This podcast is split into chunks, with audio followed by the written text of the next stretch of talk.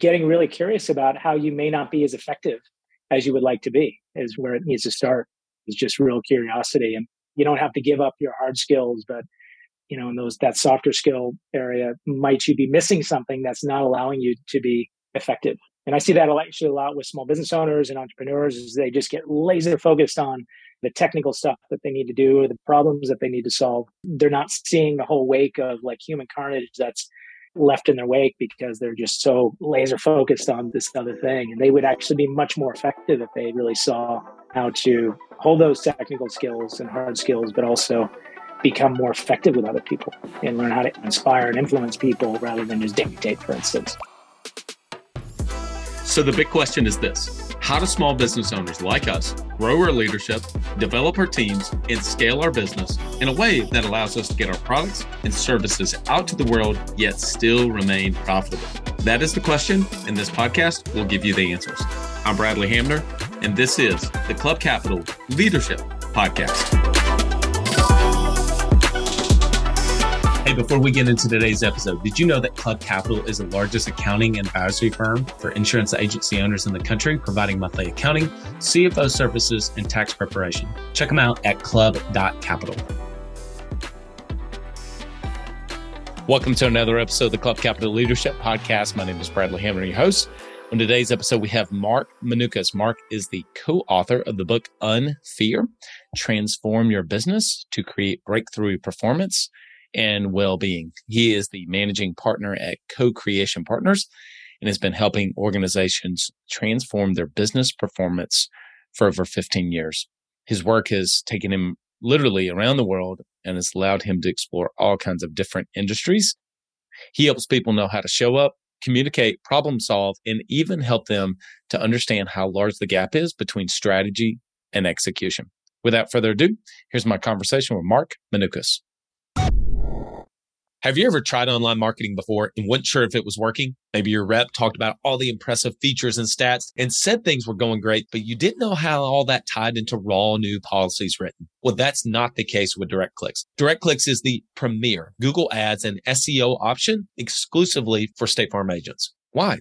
They're 100% results oriented with an exclusivity guarantee. Every review call you have with your account manager focuses on what really matters to your business, and that's leads and call ins received everything will get broken down to cost per lead received.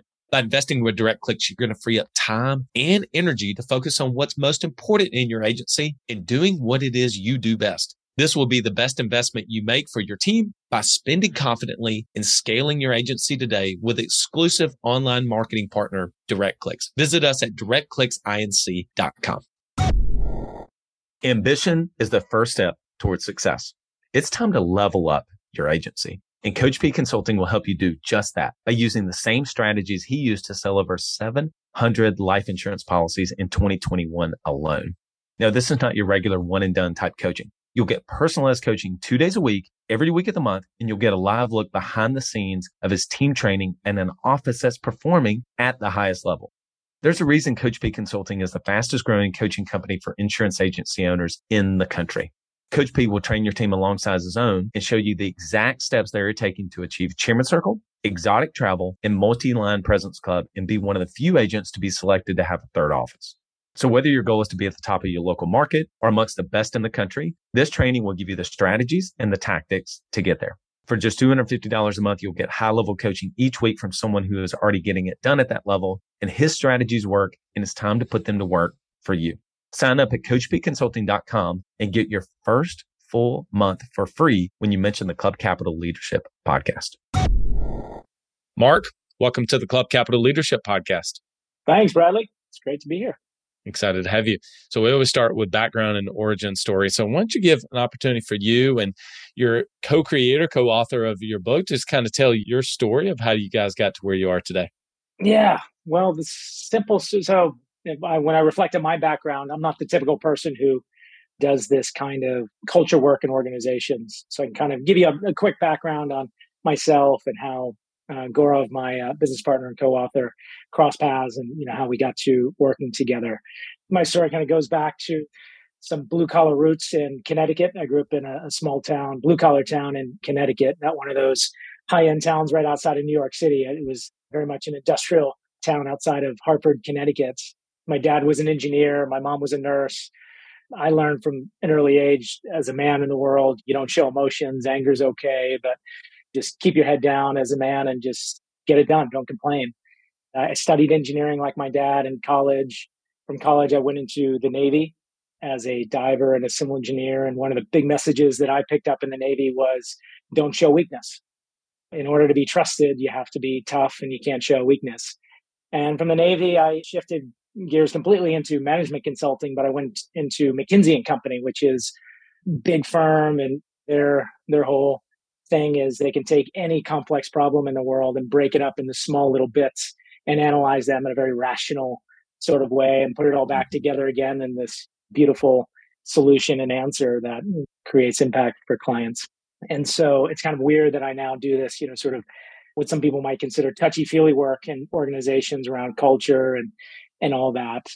But I learned over time, you know, I had a couple of key moments in my career that, yeah, in order to be trusted, you actually have to be vulnerable. In yeah. order to create any real change in the outside world, you first have to be willing to look at yourself. And when I reflect on my life, you know, what allowed me to be successful in some ways, but also became very limiting was I was a hyper competitive person. I felt like I had to win everything. And I can go back to my childhood, but also most of my professional career. And that was just a repeating story. And at some point, I kind of woke up and realized, wow, that's just a very limiting way to look at the world. That was the point at which I met Gaurav. We crossed paths he um, had started Co-Creation Partners, which is the company I'm with now.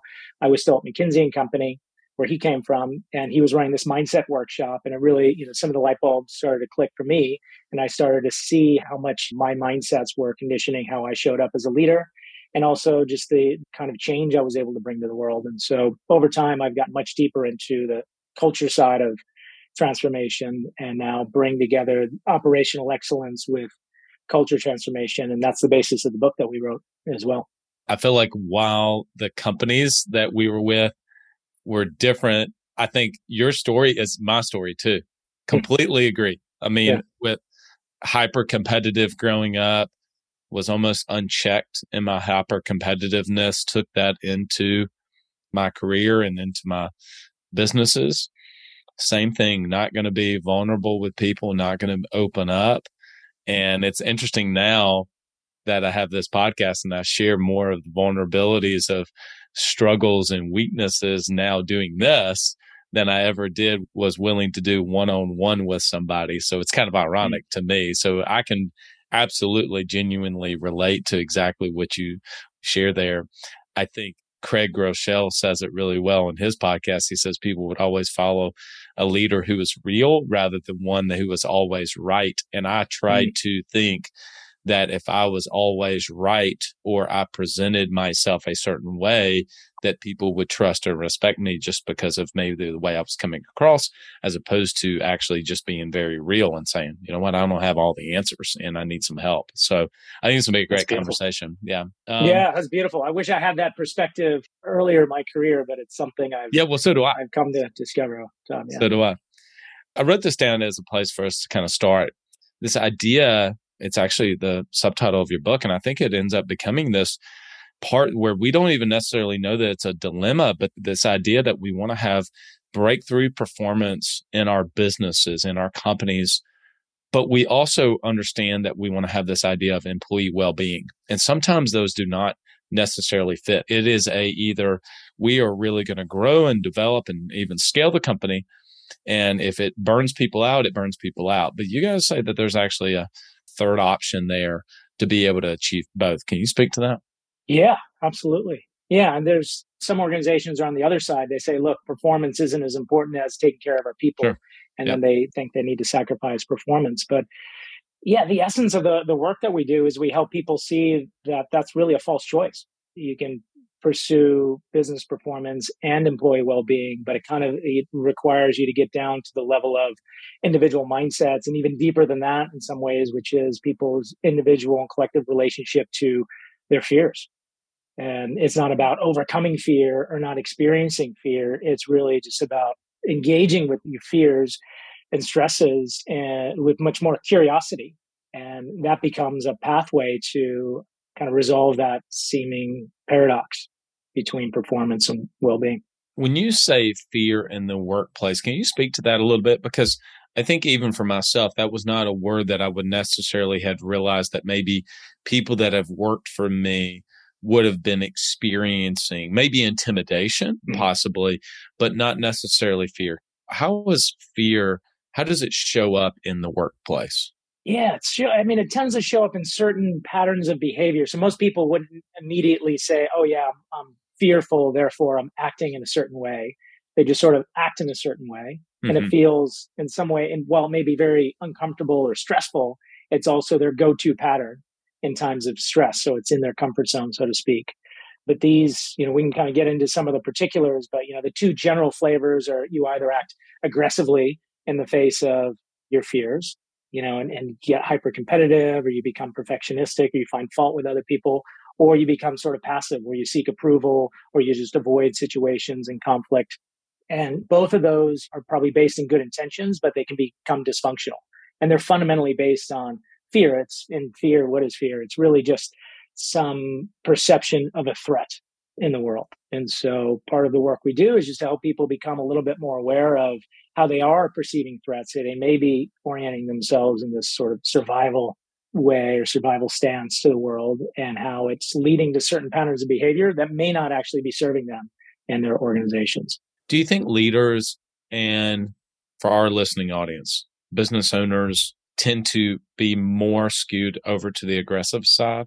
I think entrepreneurs in general do tend to be a little bit more on that side because it's you know the general story. So we talk about you know there's a difference between physical fear and emotional fear. So physical fear is true. There's a threat to your physical yeah. body yeah. right? Emotional fear is there's a threat to your ego essentially. And what is the ego? It's the ego is really just a story you're telling about yourself. And so there's a story that's built up in terms of how we perceive a particular threat. And so people with more of an aggressive pattern there's something threatening but if i can stand out and be special if i can stand out and yeah, just prove to the world how special I am. I'll be okay. It's like the just the general, very general form of that story. And I think that's kind of entrepreneurs are saying, hey, like if I can just stand out and just be special to the world, I'll be successful. If I win, my business is successful, then I'm okay as the human being. And so that's just the I think a general, yeah, perhaps story that people in that world tell themselves. I don't know if this is necessarily right to attempt to go down this therapy route or so, but I mean, do you think a lot of it happens in childhood whenever you experience certain different traumas or even experiences in your childhood about how you were raised or your mother, your father, your grandparents, whatever, and how that ultimately kind of manifests itself later in your life? Yeah, I think, you know, the word therapy sort of has a stigma. It's like, hey, you're broken, you need to seek medical care. And there are situations and contexts where somebody certainly may need, you know, that level of care. But if we just look at basic psychology, and how the brain works. Negative experiences stick to us. They stick in our memories like Velcro, so to speak. Mm-hmm. And really positive experiences don't stick to us. You know, we'll experience a real great high in the moment, but it sort of slides away. And so, yeah, if you think of most patterns that we have, you know, develop in life, there's some element of we've had some painful or hurtful experiences in the past, and we're seeking to not have to experience that pain or that hurt again. Yeah. And so we develop certain patterns and absolutely that's that we'll go back to childhood experiences, whether they're particularly traumatic or not, right? They do tend to stick with you and, and throughout life as well. So I've never been to a therapist, but I am very deep into the psychological research about how we tend to form patterns and habits in life and what you can do to change those. You mentioned something earlier that I actually have used this verbiage quite a bit is that you said soft skills. I mm. was a hard skills person. And I still tend to lean that way for sure. It is a conscious choice to develop my ongoing soft skills because I would much rather talk strategy, scoreboards, numbers, tactics, measuring, or all that stuff. I'm more comfortable that way. You worked for McKinsey for a long time, which is renowned in what it's doing as strategist and many other things, uh, obviously. For someone who's listening to this that can maybe relate to that and sees that maybe their culture is not really where they want it to be. I know my own story and you've shared a little bit of yours, but where do people begin the process of beginning to develop more of those soft skills to develop their culture in their business? It's a great question. Yeah, because the hard skills are quite important. We can't can't lose sight of those. And no, yeah. Oftentimes, you know, we also, you know, most of our educational system is built up into developing those hard skills, and most people get promoted. And even, you know, and if you're a small business owner and starting a small business, you know, the early phases of your success are built up in how well you've mastered some of those hard skills and strategy yeah, the big challenge of learning as well is we start off as being unconsciously unskilled. So we basically we don't know what we don't know. So yeah. how do you come to know what you don't know if you don't know that you don't know it? It becomes a real challenge. But I think part of it is just getting really curious about how you may not be as effective as you would like to be is where it needs to start. Is just real curiosity. And you don't have to give up your hard skills, but you know, in those that softer skill area, might you be missing something that's not allowing you to be effective and I see that actually a lot with small business owners and entrepreneurs is they just get laser focused on the technical stuff that they need to do or the big, you know, the problems that they need to solve. But then they're kind of, they're not seeing the whole wake of like human carnage that's left in their wake because they're just so laser focused on this other thing. And they would actually be much more effective if they really saw how to hold those technical skills and hard skills, but also become more effective with other people and learn how to you know inspire and influence people rather than just dictate for instance but it's different for everyone this is making me think of emotional intelligence because there's times when i'm talking to someone again this was my own story myself so i want to be transparent to say that i went through this where i thought man i'm doing all the right things i'm checking all the right boxes I do not know. That is my process for doing this. It's my process. I'm doing all these things. I do not understand we are not maximizing the opportunity. There's more in me. There's more in this business than what we're getting out of it. And I can't figure out what it is. Now, what that ended up manifesting itself to, and this is actually a good segue into my next question, is constant change, constant change. And it was a searching for the right answers. And so before we get into talking about change management, how do you navigate through all of that within culture? Because that's one of the things I want to talk to you about is this realization to your point of there's more in me as a leader than what I'm getting out of this opportunity. Does that make sense? Like that was a place yeah. I got to where was yeah. like it was almost a place yeah. of frustration. We're like, I don't mm-hmm. know what I'm doing wrong. Yeah. Yeah, and you may not have know the answer, but I think you can tune into that frustration and say, "Hey, there's a signal here that it's a sign that I may not be as effective as I need to be, or the system I'm leading is not as effective as it could be. So, what are we missing here?" I yeah. think that's step one. Yeah, so change is whether it's technology changes that are happening in our organizations, change is now happening at a more rapid pace. How do you create the right culture to allow the right changes to be able to take place? Because some people can get really comfortable in certain routines. Hmm. And whenever something comes to disrupt that, it can create an issue in the culture. Yeah, I mean, change is a constant. I think there is a sense that change is decelerating. You know, I would think about it at three different levels. I mean, one is just how we as individuals relate to the uncertainty and the change that's there. Second is how we, in relationship or in teams, build trust, effective conversations when we're in situations where there's a lot of change and uncertainty.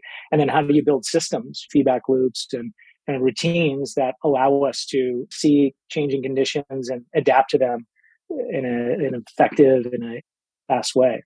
So on the individual level, just to give you a feel, there's a couple of key mindsets. You know, we talk about the shift uh, from being a victim to being in mastery. So mm. where a victim says, look, things are happening to me. I have no choice. I have to react in a certain way. Someone in mastery says, look, I may not control the circumstances. I may not control what's changing in my environment, but I always have a choice in terms of how I respond. Very different orientation to the change that is inevitable and it, it leads to very different results. The other shift in mindset is from a knower to a learner. So a knower says, look, I already know the answer, or there's nothing to learn here. A learner is someone says, you know, shows up with curiosity and says, look, there's something I have to learn here. And what is it? And again, that's a very different orientation, very different way to show up when conditions are changing than the other other way. And so those are two fundamental mindsets that if you can get those in place for individuals or critical mass of individuals in an organization, especially the top leaders, we can deal with change in a very different way. At the mm-hmm. team level, it's just it's about building trust. So what does it mean to have trust in relationships? And are we open about things? Are we, you know, do we have emotional intelligence together? Are we willing to share what's uncomfortable? and speak to those things so we can deal with them or do we hide them and sort of pretend they don't exist and then at the organizational level it's all about yeah do we have the right measurements in place do we have the right learning routines like retrospectives and agile practices or lean practices you know things that just create learning in our environment that allow us to adapt quickly to changing circumstances or things very ossified and sort of bureaucratic you know and don't allow for learning and so there's all kinds of things we can talk about at that level but I think about how you create a culture that adapts to change and uncertainty. You have to deal with it at all, all three of those levels. Are you an agency owner looking to grow your revenue, increase your bottom line, and better manage your taxes? Club Capital is here to help. Club Capital is the largest accounting and advisory firm for insurance agents in the country, providing monthly accounting, tax strategy, and CFO services. Way more than bookkeeping and your everyday run of the mill tax prep. Club Capital is focused on providing financial and tax advisory services that help you plan and forecast your agency's performance. Their financial dashboards and agency forecasting tools help you better understand your agency's historical performance, create measure future targets, and see how your agency compares to your peers around the country. Imagine what it would be like to understand the impact to your bottom line when deciding to hire a new employee or forecast the impact rate changes or commission rates will have on your business. With over $200 million in tracked annual revenue and $140 million in tracked annual expenses, Club Capital has the data and the team to help you make better informed decisions for your agency. They will help you turn that back office stress into the backbone of your agency's success by giving you the tools to take your agency and your leadership to the next level. Visit club.capital today to book a solution overview with one of our business consultants. Club Capital, way more than a CPA firm. The best use of money is to buy back your time. And one of the best ways to do that is with a virtual assistant. Rock Solid Virtual Assistants brings together top business leaders with exceptional virtual assistants to build successful relationship driven teams.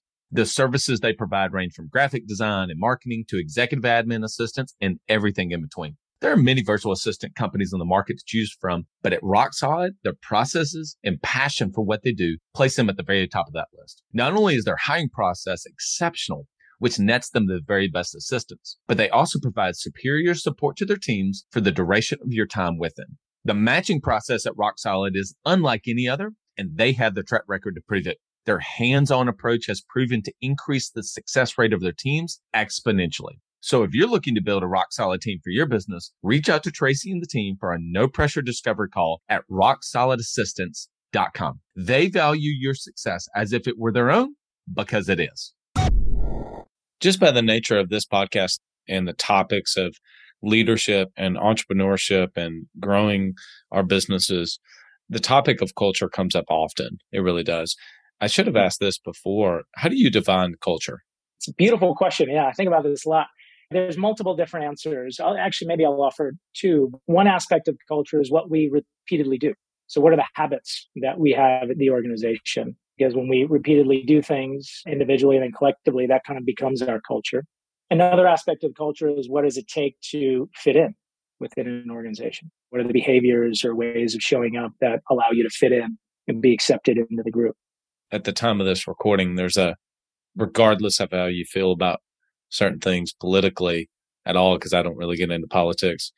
There's a major culture shift that's happening at Twitter right now from a hmm. corporate mm-hmm. perspective. Often that does not happen in our organizations. You don't see something like that where is a clear line of, well, the thing was going this way. Now it is hmm. literally going this way. And it happens, it becomes much more like trying to turn the Titanic is the only way I know how to put it. It's just this slow incremental change. Again, I'm just trying to contrast that to the Twitter Elon Musk buying it and saying, okay, this thing's not going this way anymore. We're taking a totally different path. What are the things when someone says, I want to institute a cultural change in my organization because the performance is not where it needs to be, but also I can tell there's just not only forget performance, but there's also just the team well being is not what it needs to be. And I need to go about instituting that change. You again don't aren't going to say, "Hey, Elon, come buy this thing," and so like we can change the culture. I mean, what are the things that someone needs to do to start actually architecting that change? Yeah, Yeah, and even on the Twitter, I would question whether or not Elon Musk is really taking care of the well-being of people in that you know that's that's well. that's a such yeah. a fair point. That's a great yeah. point, right? I mean, there's definitely a big debate about that for sure. Absolutely, for yeah. sure, I agree with you. Yeah, I mean, there's definitely a number, a couple of different entry points. You know, just to keep it sort of concrete and practical for your listeners, I'll offer up a, a few thoughts. I mean, obviously, there's you really want to change a culture long term. There's a program you can put together and a lot of things you can do over a period of time. But there's a few things that make a real big difference. One is how are you showing up as a leader? Are you truly role modeling what it is you're expecting of other people? And mm. are you aware of your blind spots and, and how you may be unwittingly, even with the best of intentions, reinforcing a culture that you don't want to create? So I guess step one is just defining what is the culture you're trying to create. Step two is saying, how am I role modeling this culture? Mm-hmm. If culture is uh, repeated patterns of action or habits, am I embodying those patterns and habits or am I doing something else? And third is, is telling the right story to the organization. Most culture is transmitted via stories. And so what's the organizational story? What's the lore, the myths in the organization that you're trying to create? You know, what's the story about the history and where we've been, where we are today and where we want to go? And does that resonate with people? Is that mm-hmm. inspiring? To people. I think it's a really important piece. It's beyond just communication. It's obviously communication is an important part of that, but it's it's really is the communication fitting into a story that makes sense, that is inspiring for people. And then the next element is how are you reinforcing for people the patterns and habits that you really want to see? Are we celebrating and rewarding you know, the people who are acting in a certain way? Are we actually rewarding the other people and sending some mixed signals? So it's just getting really clean on how do we reward people and how do we celebrate the culture that we're really trying to create. Along with that, there's this idea of employee engagement. I've heard it many mm-hmm. times before. Again, I think coming to a definition of terms, when you say or you all say employee engagement in an organization, really what do you mean by that? And how do you create, in a sense, to be able to create the power of actually getting employee engagement in a healthy organization?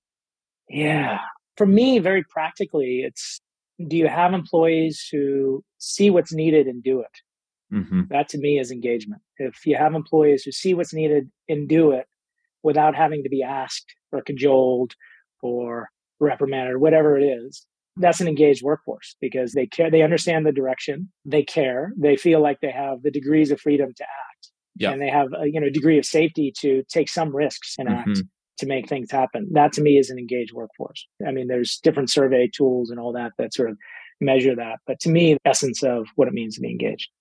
You know, I was thinking about the survey that Gallup did that said at one time, it may have changed, especially post COVID, but that people left organizations more because they did not know what was expected of them. And to me, that shows a lack of engagement from them individually and what their role was of how they contributed to the actual business at all. They had no idea. They were like, I don't know, I'm just a cog in the wheel. And that's yeah. that's the lack of an engaged workforce. Yeah. And that cuts both ways too. I mean, I think without assigning blame, let's put blame aside, but I think there's a role for the worker who's saying, look, I feel like a cog in the wheel because that's fundamentally a victim mindset.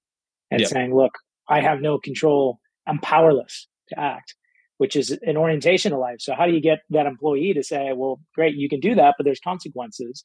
And are you happy with the consequences of showing up that way? Or do you want to show up in a different way? Yeah. You know, mastery and feel like you have a choice. And there's also a role for leaders to just be clear to create the environment where people feel like they can step into mastery a little bit more easily. And so part of that gets back to, you know, are you telling a clear story? Is it clear what direction we're moving in? Are we celebrating the times when people do step out of that comfort zone and take action even when it you know was a little bit risky. There's a role for leaders but there's also a role let's not let you know the employees off the hook as well because how they show up is also reflective of how they feel about how well engaged they are there's a friend of mine, Dustin. He'll listen to this podcast. So, Dustin, I'm going to give this shout out to you for this one. We were talking about one to ones and the value of having one to ones every single week with your direct reports. And I kind of used a five step process. And Dustin, this is totally on his. He integrated a question where he started asking, I don't know if he asked it at the very end. I'm not sure, but he asked it during the one to ones. He'll say, Mark, on a scale of one to 10, how are you personally? And they'll say, well, you know, I'm a, now the obviously are accustomed to it and they come in with it, but say I'm a seven. what, what would need to happen to get you to a 10? And what he says that happens there, and I start integrating that into my one to ones as well. And what that does is it begins to kind of shift off of okay after action review these were the three big things you said we were going to get done last week. Did you do that? Here's your numbers. All that's important. We're not saying any of that you should not do that. But that really started to get into people sharing around what's happening in their personal life and opening up that space. And so I just wanted to share that question and see get your thoughts on that as an example for getting to actually create engagement because you're approaching them as a human being, not just as what have you done for this business or this organization last week or this week. It's a nice example of a habit that if it's done, you know, regularly, right. consistency, right. the right mindset and intention as well, it really can impact the culture, becomes the culture. But there's a couple of aspects of that, yeah, asking the question and what would it take to get from a seven to a 10? I mean, one, there's a degree of openness that you're creating with mm-hmm. that, that employee. Even better if with that routine is the leader also being open as well. Or are they only asking the person they're working with to be open? So I think uh, it gets point. back to role model. Are you role modeling the openness that you're expecting of other people? to really truly make it safe for them to open up. The part that I really love is what would it take? I mean, you're actually saying, look, you have the power to take some action to improve your situation. What sure. are you willing to do? What yeah. are you willing to do? So it's reinforcing that that idea of mastery. That's a good point about you actually sharing, like, well, you know what, today I'm kind of a five. I didn't sleep good last night, or had a. I think that's great to be willing to share with those that you're having the one to ones where you are as well, not just them always sharing it with you. So it is obviously the name of the podcast is the Club Capital Leadership Podcast. I'm curious, like, what does effective leadership really look like in today's business world? Mm. That's a broad question. I know that's yeah, a super a loaded question. question. You could take that a long way. That's almost like how do you define culture? Well, how do you define leadership? You know, I've heard say, well, leadership is influence. Maybe so, but it feels a lot more than that. Yeah. I mean, I guess to put it into language that we kind of have in unfear, I think there is this unfear core to really effective leadership that gets down to some individual mindsets. Am I showing up as a victim or am I showing up in mastery? And am I role modeling that mastery? Am I showing up as a knower and as an expert? You know, I have all the answers and I just need to give you my answers, or am I showing up, a, you know, as a learner with true curiosity?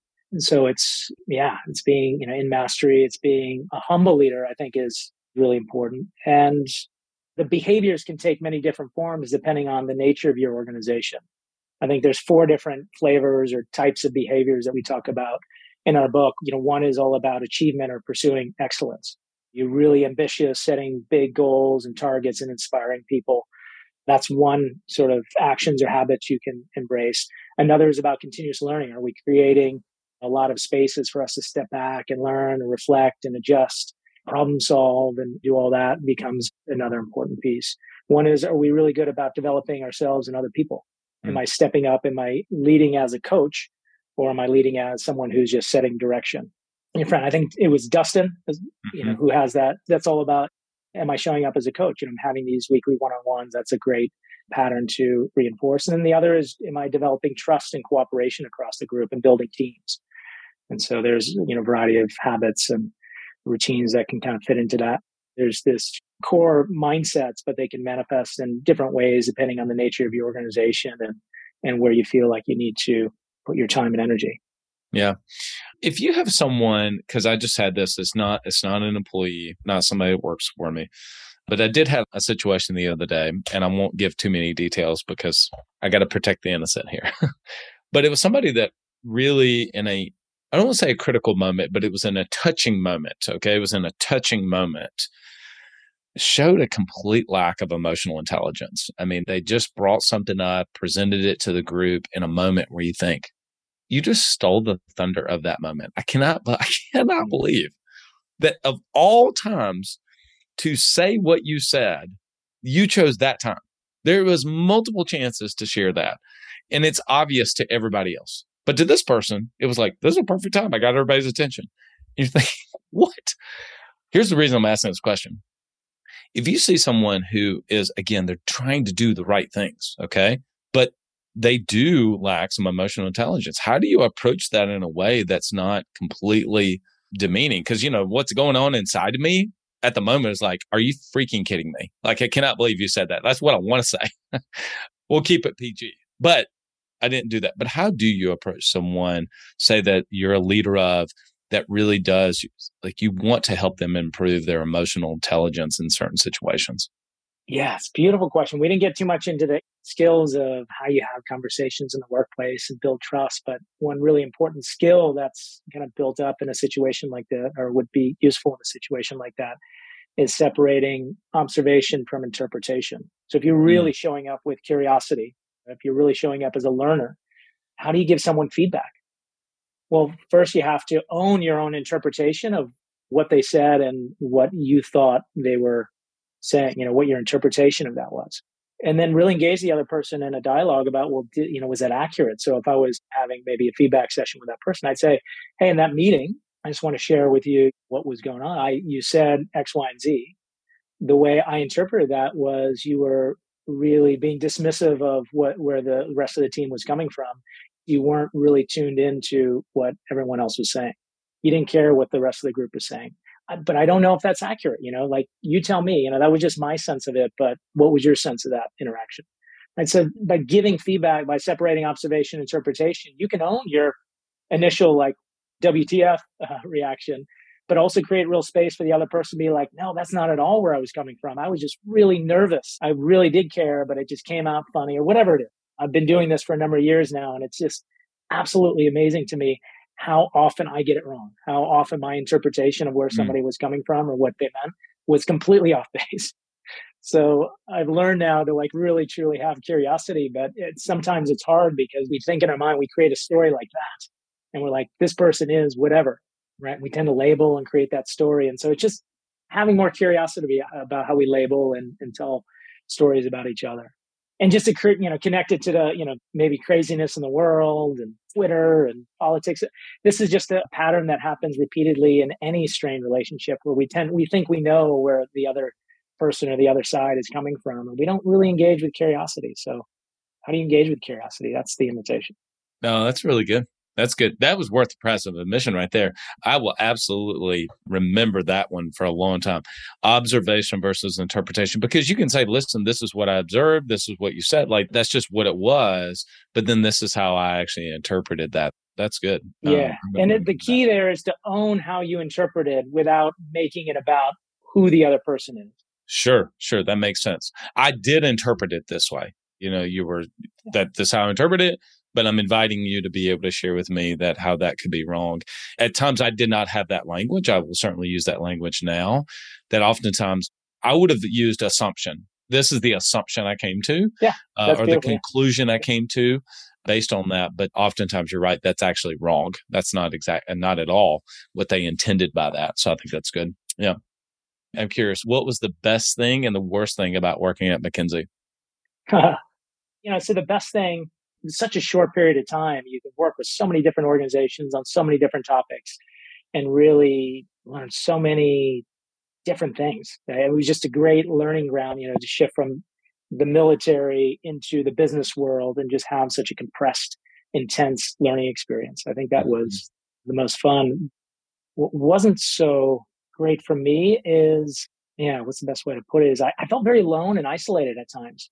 I'm this hyper competitive person. And so I became so identified with what my review was and whether or not people were rating me positively. And as soon as I hit a bump in the road, I took it so personally and as like my identity, my core identity was at stake. And so the way I dealt with that is I just isolated myself. I didn't ask for help. I didn't cultivate mentors. And so I, at some point along the way, I felt very isolated at times and didn't feel as supported and uplifted as I would have liked to have been in an intense environment like that.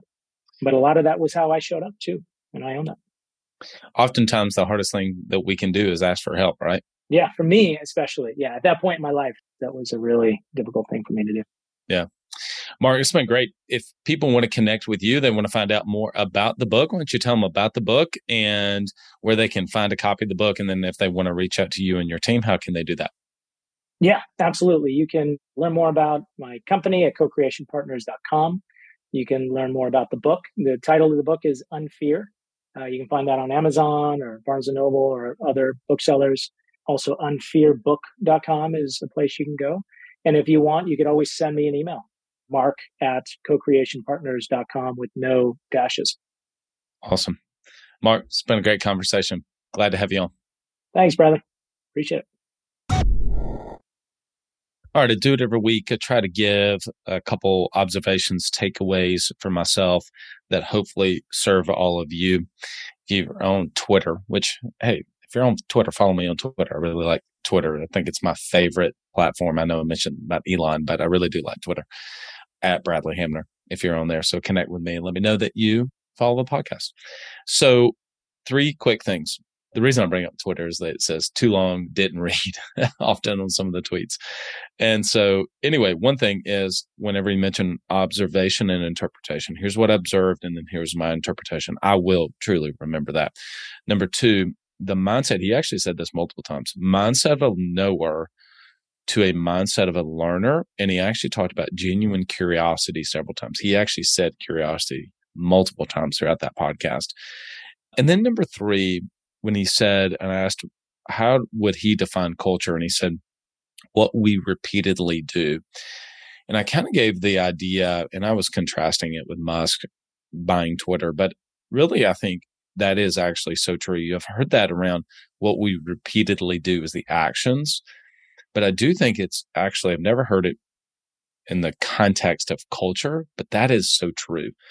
I could look back at times and was like, well, these are the reactions that I was doing, or these are the actions that this person was doing, or the actions that all of these people were doing over a long period of time. And how do you actually show up? And of course, just as an example of utilizing that in that question in your one to ones, as I shared with my friend Dustin had shared with me, and I'm sharing with all of you to be able to put in your one to ones. There's a habit that's forming about wanting to get to understand and know your team on a deeper level. So hopefully that served you. I think oftentimes for me, especially for a long time at the beginning, I would dismiss soft skill things. like, ah, you know, that soft skill stuff. Yeah, yeah, yeah. And I just want to get down to all the harder skill things. But it really is the soft skills and the culture that actually develop. You've heard me say that on other episodes before. So make sure you go to Co-Creation Partners and connect with Mark. His partner, Gaurav, wasn't able to join us today. He was under the weather but definitely check out their book. Go to unfearbook.com, unfearbook.com. Thanks as always to our podcast sponsors, Autopilot Recruiting, Coach P, Rock Solid Assistance, Club Capital, and Direct Clicks. Our newest podcast partner, Autopilot Recruiting, they are doing an unbelievable amount of work to help small business insurance agents to be able to grow their agencies with A players. You know the importance of recruiting A players, and you also know the value of having quality people on your team. And you've probably heard, whether it's a guest that I've had on here before or from other people, the importance of doing it on a regular basis, but you've not been able to put that type of consistency into practice in your own organization. Go to autopilotrecruiting.com and use the code club capital to get started. Go to autopilotrecruiting.com and use the code club capital to get started. You found the right A players on your team. You also know that you need to develop them and get them up to speed as quick as possible. If you were a part of the Coach P consulting family, then you would know that they were going to get trained by some of the best in the business, getting it done at the highest level and that is with Coach P. Go to coachpconsulting.com. Let Coach P know that you heard about him on the Club Capital Leadership podcast and we'll give you your entire first month off. coachpconsulting.com. Share this idea with some of you before, maybe on the podcast. I know with some of you individually, but having a secret weapon like an executive assistant has been the biggest game changer for me personally. I did not realize having someone who's really, I kind of look at them as growth assistants. They're helping me to grow personally, helping me to stay in kind of my lane, and then also helping to grow the business.